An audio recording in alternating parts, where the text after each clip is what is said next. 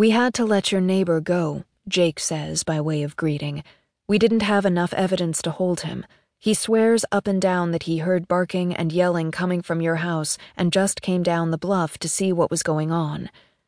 Do you believe him? I ask. Yeah, I believe him. There was no sign of an attempted break in, no footprints, and Okada wasn't exactly dressed for breaking and entering when Bennett and Cole nabbed him. He was wearing flannel pajama bottoms and a white sweatshirt, not what I'd call cat burglar attire. Not that his sweatshirt is white anymore. When he didn't respond to the order to stop right away, Cole and Bennett tackled him in the mud.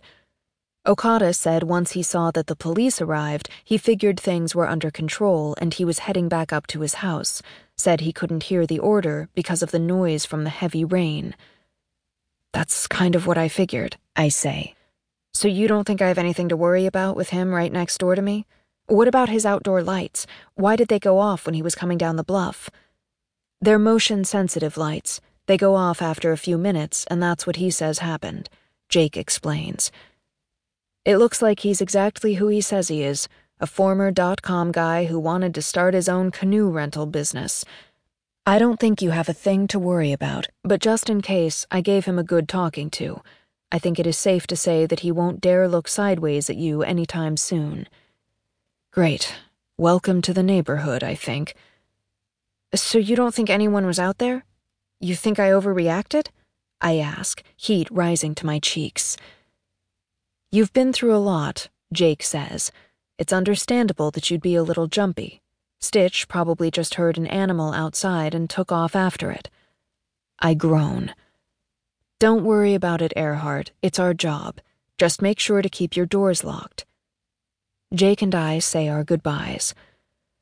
The temperature is warmer than forecasted, and for a moment I consider taking my board out on the river again, but then dismiss the idea.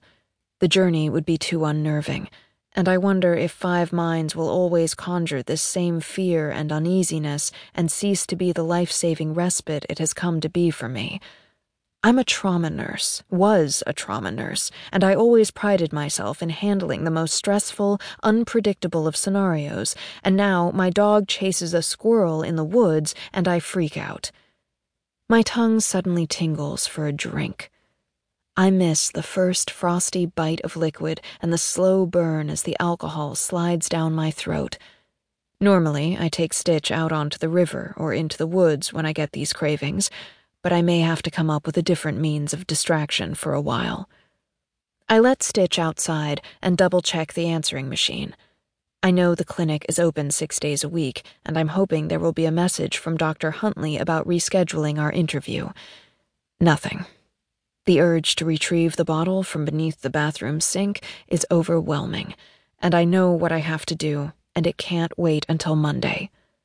I scoop dog food into Stitch's dish and fill the other one with fresh water before jumping into the shower.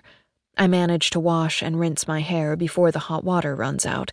I blow dry my hair and try to smooth it into submission. Stitch has finished eating and watches me curiously as I dig out my makeup case. For the first time in months, I rub foundation over my skin, swirl blush on my cheeks, line my eyelids with liner sweep mascara across my lashes, and dab on red lipstick. I stare at my reflection in the mirror. I look clownish, and in frustration, wash my face. I start over, this time adding only the mascara and lip gloss. Much better, I decide. Back upstairs, I dress in my interview outfit a gray skirt that hits me just above the knees, a white silk shell, and a gray jacket that matches the skirt. I slide on pantyhose, remembering how much I hate wearing them, and step into the only pair of high heels I own. On the floor of my closet is a colorful pair of running shoes that makes me think of the shoe that Stitch found in the woods yesterday. My stomach rumbles, and I know I should eat something before I leave. Unaccustomed to walking in heels, I carefully walk down the steps and grab a granola bar from the kitchen, tossing it into my purse. At the door, I bend down so I'm at eye level with Stitch. Not an easy task in these shoes. I'm sorry, you'll have to stay here, I tell him. Stitch doesn't believe me. His tail wags happily, and he crowds.